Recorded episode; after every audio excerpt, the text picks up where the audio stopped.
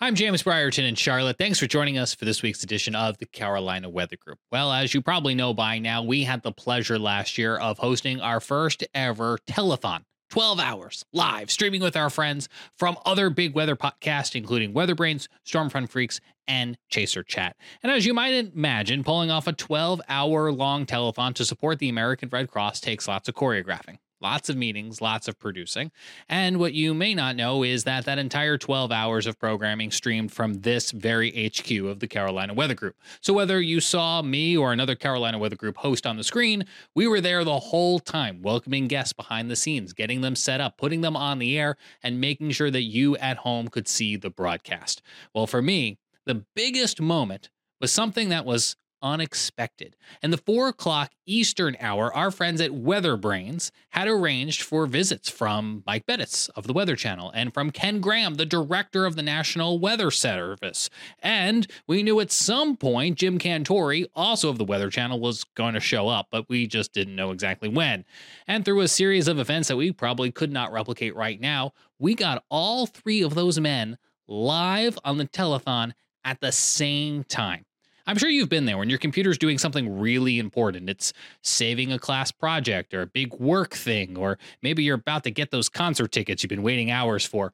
You just don't want to move. You don't want to trip over a cable. You don't want to jinx the computer. Now is not the time for the internet to go down. And that's what I did. I sat in this chair, not moving, staring at that Zoom screen going, I don't know how I got all of these people on my computer screen at the same time, but I am not going to move.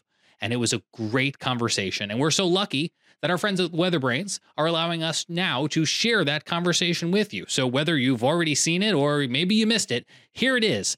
To me, one of the biggest moments from that twelve hour long telethon, Jim Cantore, Mike Bettes, Ken Graham, and our friends from Weather Brains. Check this out. You know, we are, Weather Brains is going to, um, you know, match any donation this hour up to our annual donation budget of one thousand two hundred ninety-five dollars. So if you um, are thinking about donating, please come to during this hour and help us get to five thousand dollars uh, total. That's what we're, that's what we're shooting for uh, in this hour. We're in the process right now of, um, Uh, getting them all into the broadcast at once here. That's what we're going to do. We got Mike Bettes, uh, Ken, and Cantore. So let's do, let's move them all in here. Thank you so much for being here. Hey, good afternoon. How's everybody doing? We're doing fantastic. It's been a, a spectacular day yeah. uh, of raising money for the American Red Cross. And um, hopefully we're going to hit five thousand dollars during this hour. Mike, we're very excited about that. Awesome. Awesome. Jim, I was uh, in the process of asking a real quick question, and then uh, so if you yeah. get a chance, then we'll, I think Kim and Rick have a couple of questions for you. Mike, join in sure. with us here since we got you a little early. Uh, but but Jim, you mentioned one of my favorite all-time Weather uh, Weather Channel folks, Gay Dawson. She was a fixture in those early shows, and I always thought she was just the best. Uh, tell us a little story about Gay Dawson. I mean, you know, when I, when you first met Gay, she's just the just sweet, southern, hum, humble, um, always very professional and classy, and that's how she came across on the air too. So I, it was one of those what you see, what you get, and I think that's one of the cool things about uh, really all of our staff, and, and Mike can probably attest to this too. Is like everybody is who they are. There's really no difference from the person who you, you see on the air than um, really the person behind the scenes. Uh, that that we're, we're the same person. There's no there's no turning it up or turning it down. I mean, granted, getting up at three o'clock in the morning, you got to turn it up a little bit, but uh, we're we're all the same people. Dennis knows. He remembers those days. Oh, yeah. Oh, I remember those days. As a matter of fact, Dennis, I took over for you in the What's morning. Funny is you're getting up. After I go After I go off shift, I'm getting ready to go to bed. So it's like, which is, I think I prefer that way rather than getting up in the morning. I hear you. Trust me, I hear you. So, Jim, I have a question for you. Of all the, sure, weather, events, all the weather events you reported on, which has had the most profound effect on you professionally and personally? Uh, probably Katrina, um, simply because, you know, we were out there for so long. Back then, the news cycle was very, very long. And you know, I also started in Florida, so I covered it when it was just coming in. And then we drove all the way to Gulfport and Biloxi to cover it up there. But to to go through something like that, and to go through with, you know, four hundred seventy-five of our vets, our heroes, and basically put away the television and all of a sudden help out the Navy C Bs in getting these heroes up to the second floor, because it was breakfast hour. I mean, everyone was downstairs for breakfast. All the food was down there. All the drugs were down there. Uh, you know, you got, you got guys and gals that can't move. They're, they're in wheelchairs, they're invalids. So that, that just had a really big impact on me. And, uh, I'll never forget it. It was, it was frankly, it was very hard to leave. We spent a lot of days out there. We slept in our car. We had very, very little food. And, uh, I mean, if you guys remember back then, a, a lot of, you know, New Orleans kind of stole the show, given the fact that there was so much media there. And you obviously had the levee failures, which was the man-made disaster part of Katrina. So, uh, you know, M- M- Mississippi was always kind of the forgotten coast. But eventually media made it there, and we got to tell the story of what was going on there. But it, it was just hard to witness some of the things that I saw for the first time in my life. And you just never forgot that. And it, like I said, it was very hard to leave. I almost just felt like I was abandoning everybody. I can't really put it into words. It was just, it was just hard to leave. And I, and I never forgot that. So, yeah, I mean, we had, you know, we had you, seen you, you the day before. These, go ahead. You, I'm sorry. Yeah. You go through these really traumatic experiences, and you think you can handle it. And you think you, you know, you're going to go out there, you know what your mission is. You got to broadcast, but they, they, they stick with you, and um, they stick with you. I, if I, if I'd interject and I'd say one of the most memorable moments for me ever watching the Weather Channel was when Jim was in was in Mississippi. And I know you remember this, I'm sure, very clearly, Jim. There was a family you were interviewing, and I think the the father maybe worked at the, one of the casinos or something, lost his job, and there was a little boy, like, broke down into tears. Um, yep. That was tough. That was tough to watch, but that was reality, right? And that was that probably is- the profound moment I've ever seen Jim Cantore on T V before. And yours was Joplin, my friend. Um, nothing can even compare to that. But but I know you know what I'm talking about, Mike. You see things you weren't planning on seeing, but you got to do your best to stay on mission, right? And that's what you did, and that's what I did. And uh, hopefully people across the nation got to see what, what was really going on there and just how bad it was. Yep, I remember. So guys, this is an incredible conversation, especially with you and just hearing your recollections of this. I'm going to welcome in somebody else for whom this event, I know, had a profound impact, and we're so excited to have him on the show. The director of the National Weather Service has just arrived.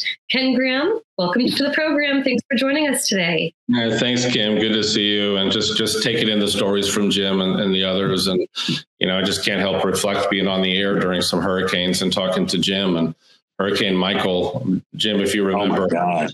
Oh, yes. Remember you, remember you and I on the air, I don't know, probably seven oh two a.m. And you asked how I was feeling. And we both at the same time said we had pits in our stomach. Remember that? Because we knew yep. what was going to happen that day. Remember that? Yep. Yep. You know, I, I remember it. Happens. I'll never, I'll never forget that, Ken. And that's the problem, guys. You know, when we're out there too, we do know what's going to happen. We, you know, we know the meteorology. So when it does happen, it's horrible, but you, you know, beforehand, um, just how bad it's going to be. So, yeah. And then, and then talk about, yeah, about Stephanie Abrams that morning, because I've always thought the fact that oh, she made that decision to, to leave Mexico Beach probably influenced a lot of people. Actually, you know who you should ask that, Bill? Is Stephanie? Is Beth. I, I know. I actually want Mike Bettes to start that story. Okay, good. He's going to tell you. He's going to he's going to tell you why, because he knows why.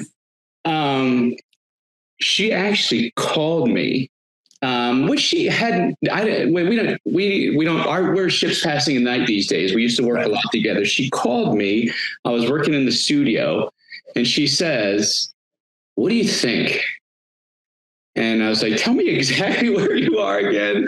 And she's like, I'm in Mexico Beach. Um, we're staying at this, we're staying at this place. It's a little bit elevated, but, and I was like, oh, Steph, like that gives me a really uneasy feeling. Like, I know you've been doing this for a long time. And I know that if you're questioning it, like you're calling and asking what I think, then it probably tells you everything you need to know. And I remember saying, I don't think it's worth it. I think you, I think you have to leave. And I, I don't think I've ever said that to anybody before. I think Jim and I talked a little bit briefly via text when he was in um, Cedar Key, you know, earlier this summer. I was making sure he had a place to stay. He reassured me he was staying someplace safe. But I, when, when it was Steph, and I was like, I don't know if you'll ever get out of there.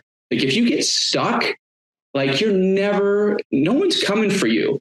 Like it, it's going to be a while before someone gets in there. Um, and so she finally decided, she's like, okay. And I think she probably, talk, I think she talked to you too, Jim. It was like, she made the right choice. She made the right choice. No, you, it could have been a disaster. You texted me and you said something to the effect was, you know, Jim, I'm really worried about Steph and she's scared and she doesn't know what to do. And so I took it upon myself on the air to say, when we were, cause we were going back and forth to each other. I said, Steph, you know what? Listen, hey, if you don't feel good down there, there's plenty of room up here in Panama City. We know we're going to be on the west side of the storm. Come on up with your crew.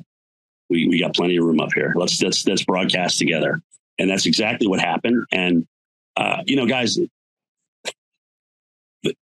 there, we don't we don't go out there just to be in the word. I mean, if you don't feel safe in a location, or if it's not a good time to broadcast, we're not going to broadcast. Uh, you know, I mean. Mike, Mike was mad at me when I was in, what was it, Mike Ian down in uh, in Punta Gorda. And I mean, sometimes you just get so caught up in the moment, you just don't realize. I mean, for God's sakes, you're in a one hundred ten mile an hour high wall. There was this funny moment. I will, I will, I recall a very funny moment because I was in the studio. Jim was out to get beat up by the hurricane, and literally the executive producers in my ear like, get him off the television, like tell, scream at him and tell him to get off the television. So I'm literally like, Jim, I'm begging you, please, like come in just for five minutes and take a break because you're getting pummeled out there. Like pieces of tree, you're hitting him and stuff. And he's just like, he's in the moment, right? And sometimes when you're in the moment, like your brain doesn't function like it normally yeah. would. And so like yes. needed, and I, someone needed to just like say, hey, stop for just a second, get, get your breath and let's, let's regroup. And that and that was a big moment for me because I did come in and get out of the way. And I remember that. It's like, what what good am I doing out here in this? I mean, yeah, can I take it? Sure, whatever. But at the end of the day, you know, I don't want to become the story. I just want to tell the story. So, you know, basically on the backside of the eye wall, let's do it smarter. We're going to do it in the parking garage.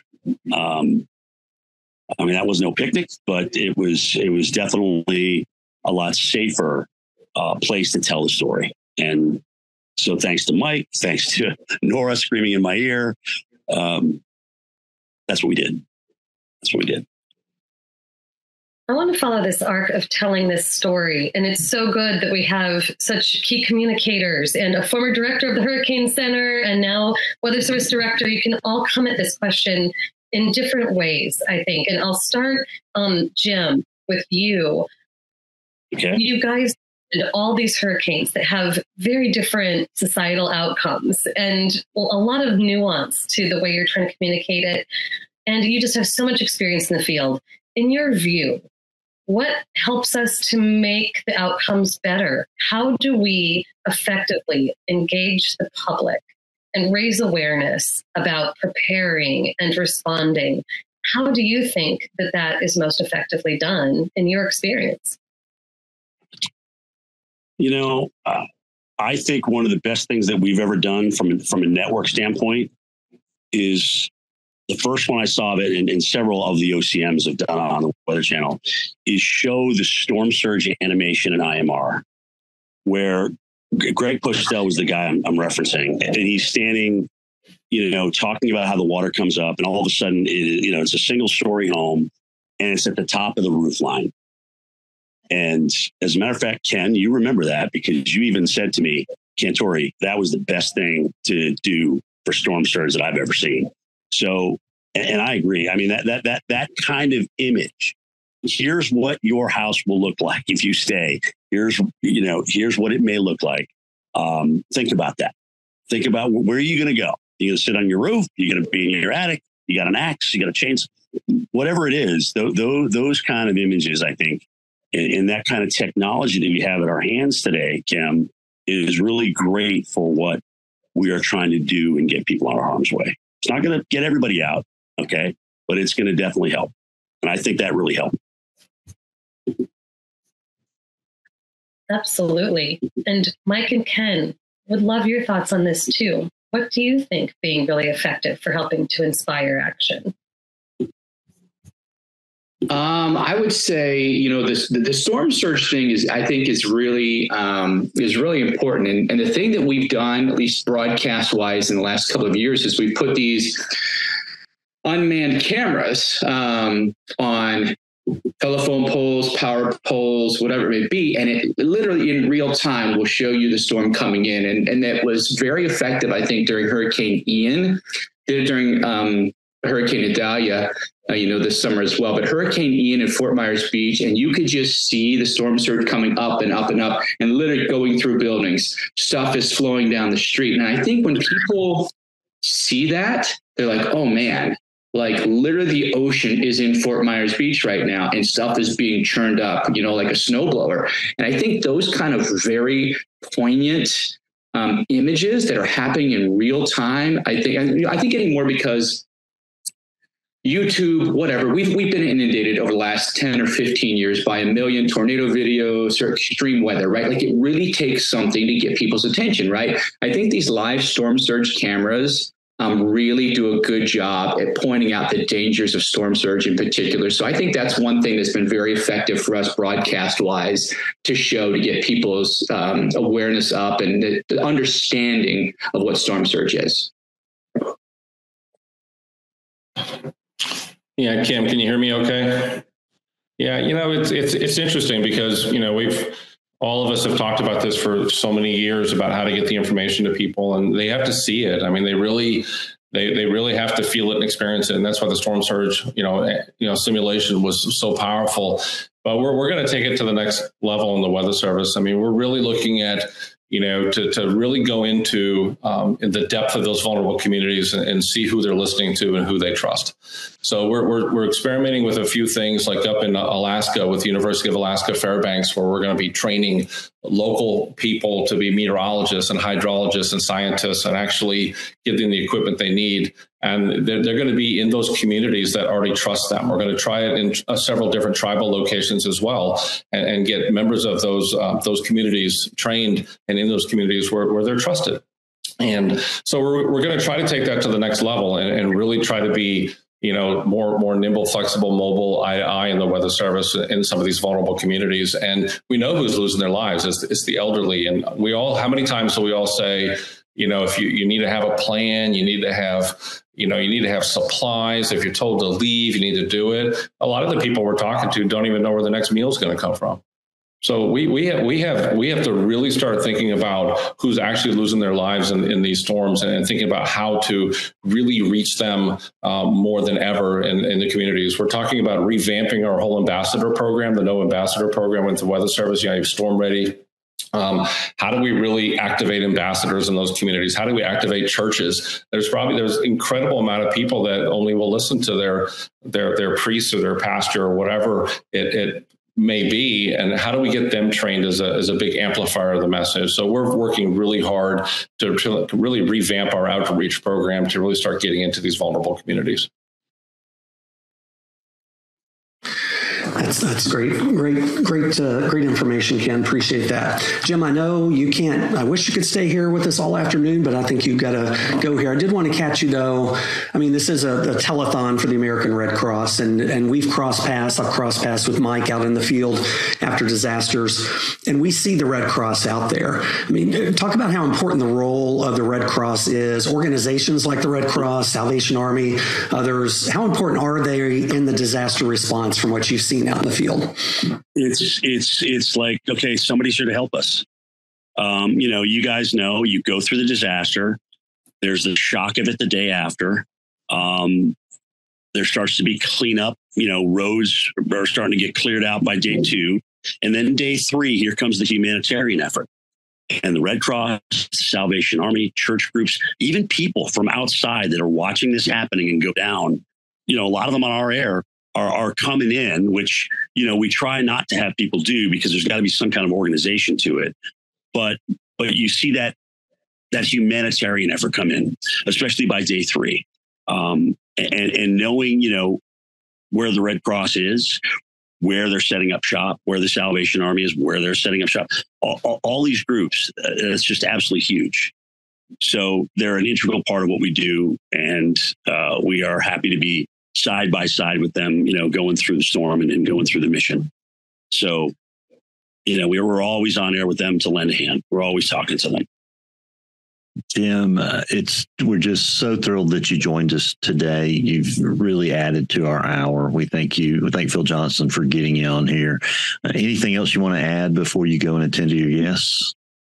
Yeah. What did you say? You said you would match any donation during the hour.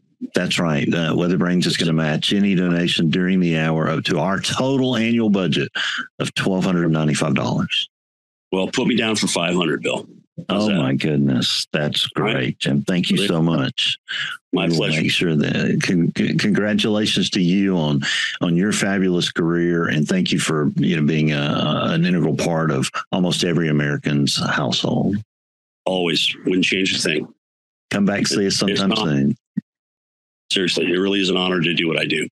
Yeah. I'm very proud to wake up every day. So that's awesome. Well, thank you, Jim. Stick around if you can, but thanks. We'd love to, but go take care of your guests if you need to. Thanks, buddy. I do. So thanks, All everybody. Right. Bye. All right. God bless. Jim. Ken Graham, you've been in your role now for eighteen months. A lot of people were really excited when you came into this role. Share some insights on the challenges and achievements that you think you've experienced so far in this role. And how do you see those experiences shaping the future of the National Weather Service? You know, we, we've talked about it before on the show, and, and, you know, it's just really, you know, we've got to change. We have to transform our agency. And we just had an incredible week with all our leadership that came into to town here in Silver Spring, Maryland, where we talked about how to be able to do that. You know, you think about, I already mentioned, you know, how, how we're going to get in these vulnerable communities. We need to do things differently. We've been so Um, plugged into the wall, so to speak, at our offices, uh, and which limits where we can go. So we're, we've got some big decisions where we're really looking at going forward in, in the Weather Service, and they're coming. And and and I and I think you know we we actually have some of the earliest look at what our next operations model could be, and you know and it, and it, the first peak of it is looking at really being eye to eye in some of these emergency operations centers. They need they need our help more than ever. I mean, they, they're getting bombarded with so much information left and right. They don't know which way's up, and it makes a it makes it really tough to make some of these decisions. So if you're an elected official or emergency manager, you, you really need us eye to eye there to help with those decisions. If we could give another six hours on a timeline, twelve hours. I had a conversation with the state of California just a couple of weeks ago with the International Association of Emergency Managers, and they said twelve hours on a timeline, even six is an eternity for them. So we have to be able to, to be there um, in those emergency operations centers helping with these decisions, and we're doing it. I mean, we've got the early look at an operations model, um, which is absolutely amazing. We're, we're really trying to look at some, uh, and, and Rick, you you know, there's there's a lot of culture in our agency that we, we're really holding on to uh, the way we've done things in the past. And Bill, we have a forty-year-old operations model in the National Weather Service, and we're looking at how to do it differently, how to how to be more mobile, um, being able to deploy into emergency operations centers. And and and think of this for a second; it's amazing. We've already hired uh, the first meteorologist to be in the White House. We we don't need you know we don't need misinformation there. We need to we really need the, the real scoop um, getting to the president. We've we're hiring California, Texas, New York City, and the state of Virginia, getting our folks into those operation centers uh, to be able to get the information right to the decision makers. We've got to do that because it speeds things up. That's how you save lives and, and you go forward. Um, I, I did want to say, you know, Kim, Kim, you know this. I, we've got to build a better business case for the National Weather Service. We're You know, it's interesting. We're the biggest bargain in government. I don't know if you knew that, Bill. We're four dollars per American per year. That's what it takes to run the National Weather Service. And, and we bring back trillions into the, the G N P of this country. So we are absolutely looking at trying to make a business case for when, you know, not just us every day and the forecasts and the warnings and space weather, tsunamis, tornadoes, hurricanes, we've talked here, flooding, uh, you name it, fires. I mean, all of that is increasing in frequency and increasing in, in, in strength. So we've got to be able to uh, to really rethink how we do business. So it's challenging. It's not just equipment. It's not just technology, but it's also culture change. So uh, we're tackling it head on, Bill. We're going to transform this agency, and we're well underway. I've always said that it is definitely the best, uh, the best bargain in the federal budget for sure. Rick Smith, you've got a question for Mike. Yeah, just um, Mike, just kind of thinking we're going to go back and forth here, but I mean, you've had a long career in, in meteorology and television, uh, lots of experience storm chasing. Talk about what's what's been the most defining moment in that for you. You, um, whether you whether you're out chasing, reporting in the field, or whatever, uh, what's been the most defining moment, and how how's that influenced or changed your approach to reporting on severe weather? Um,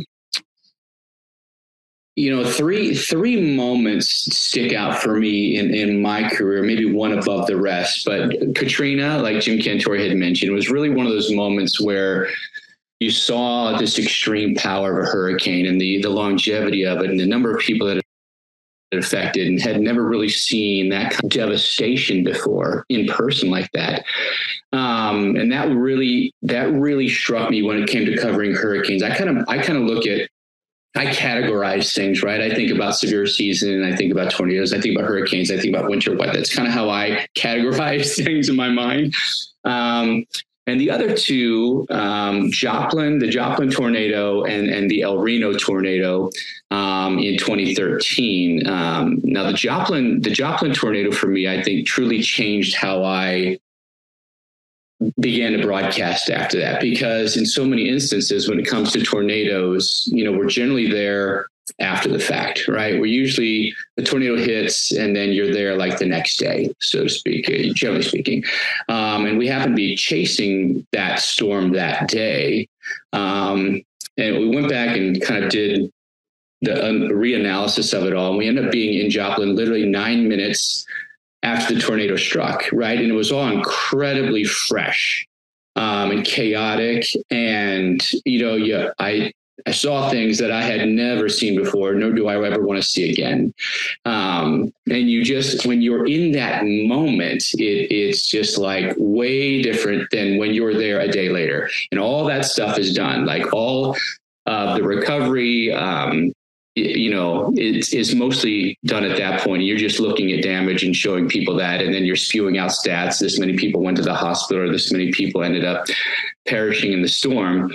Um, for me, just having been there and seeing literally like the carnage with my own two eyes as it was happening was really traumatic, honestly. Um, and I, I think a lot of people that, that watch the Weather Channel are probably familiar with this moment where I kind of broke down on air, and I just like, it was hard to handle.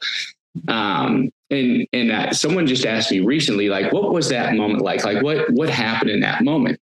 And I, and I, I recall the moment that, Um, what what happened is we all remember there was the super outbreak had happened less than a month before that, right?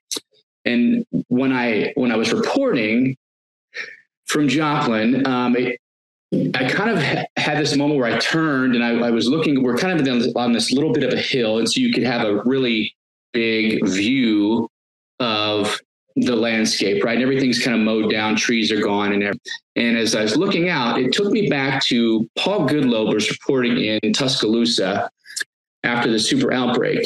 Um, and it was, you know, like four dozen people had died in that tornado. And as I looked out over Joplin that evening and I saw how much of the city had been damaged, I, I just, this moment popped in my head of Paul Goodloe in Tuscaloosa. And I thought, oh my gosh, this is, and I couldn't say it on air, but I was like, this is way worse than Tuscaloosa. And at that moment, I was like, that means many, many more people have died. And it just kind of triggered in my brain. And I just kind of broke down at the moment.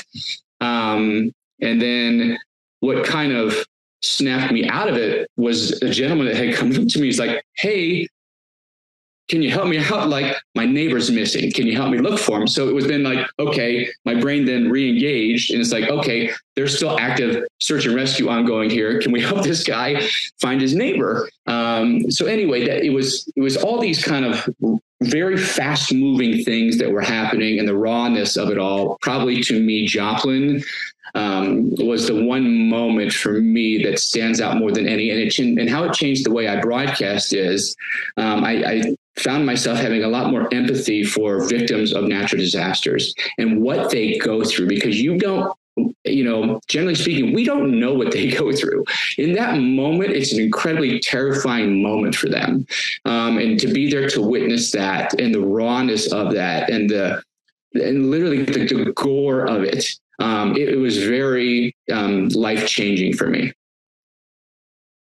I think a lot of us kind of get chills when you're talking about that, because we remember seeing that live or or after the fact. And I can't imagine that. Um, obviously, that I mean, that has a long lasting impact. Jim talked about it earlier, how you, these things just don't go away. And, you know, we're scientists, we're, we're meteorologists, but but we're people, too. So I know I know that the, the broadcast industry thinks about that a lot. Ken, um, the Weather Service is thinking about that more now. I mean, you've been very supportive of efforts that, that I've been working on, other uh, as a part of a large team, been working on. Talk about, uh, you're you're all about taking care of the people in the Weather Service. And that includes the mental health aspect. That includes the kind of the critical incident stress side of that. Can you talk a little bit about, you know, what we're doing to kind of take better care of the, the mental health side of things in the Weather Service? Yeah, Rick, it's a topic that, you know, a lot of people don't don't think about. I mean, li- listen to the stories that, that Mike just told and others. And, you know, you, you see these things and you look back at our careers. You've seen some things, Rick. And, you know, I, I, I remember some scenes in, you know, Hurricane Katrina that, that that'll never go away. I mean, just, you know, you're, you know, you're, you're taking care of folks and the best that you can are employees. And, and, you know, there's there's still bodies in, in the lake. And, you know, two people at the office lost their moms in Hurricane Katrina, and to see what they were going through. And, and both of them were, you know, talking basically like, you know, just, just keep me busy because um, I, I just need to focus. I, I need this. There were significant mental health issues after these big events. And, and, you know, just watching um, people at the, at the New Orleans office, just in, in shock, basically, absolutely in shock. You know, they don't know if their house is there or not.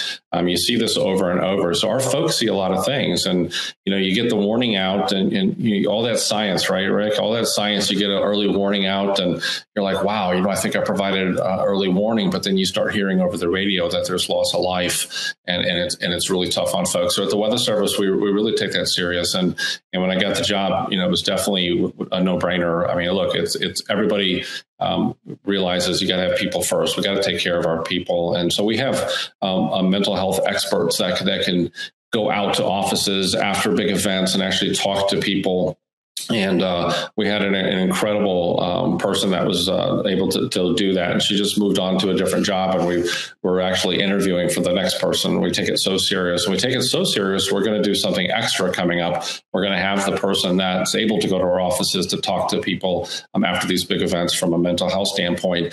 Uh, but we're actually uh, going to do more than that. We're actually got a contract that we're we're, we're doing to actually have a, a significant, uh, almost like a strike team of mental health experts that that can go out to offices after these big events, Rick, because people need it. It's tough on folks. They they lose their, their loved ones. They they can lose their uh, property, and, and just the stunning nature of going through that is, is significant. So we take it serious, and it's it's something that we have to talk about because people don't think of the actual meteorologists themselves.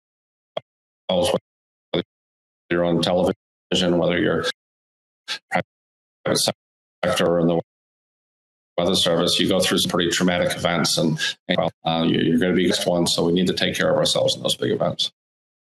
Thank you for saying that, Ken. That is so important. And we were talking earlier to one of the directors from the Red Cross, and they said that that was a need for volunteers that they have, because they need mental health volunteers Uh, to go in with them after these disasters and to make a difference. And Saturdays are extremely valuable to everyone. And for you guys to take time out of your Saturday to spend with us today in this effort is so appreciated. Um, we we just thank you so, so much. And I have really good news, because we've raised three thousand eight hundred fifty-nine dollars. That's one thousand two hundred fourteen dollars in this hour. We're going to match that dollar for dollar. And um, that's going to put us over um, five thousand dollars, yes. I think, won't it? Or it'll be really, really close. We'll have an update on that in just a minute. But Mike Bettes, thank you so much. Uh, thank Jim for us. And Ken Graham, thank you for the incredible work you're doing at the Weather Service. We watch uh, every move you make, and you amaze us. That's just a small part of what made our Weather Pods Disaster Relief Telethon such a success. Thanks to all of our special guests, our co-hosts, and to you at home who helped us raise over seven thousand dollars for the American Red Cross and their disaster relief efforts. You can still donate. The link right now in the description, wherever you're watching or listening this week. I'm James Brierton. Thanks so much for spending time with us. We'll see you again next week for more from the Carolina Weather Group. Be well.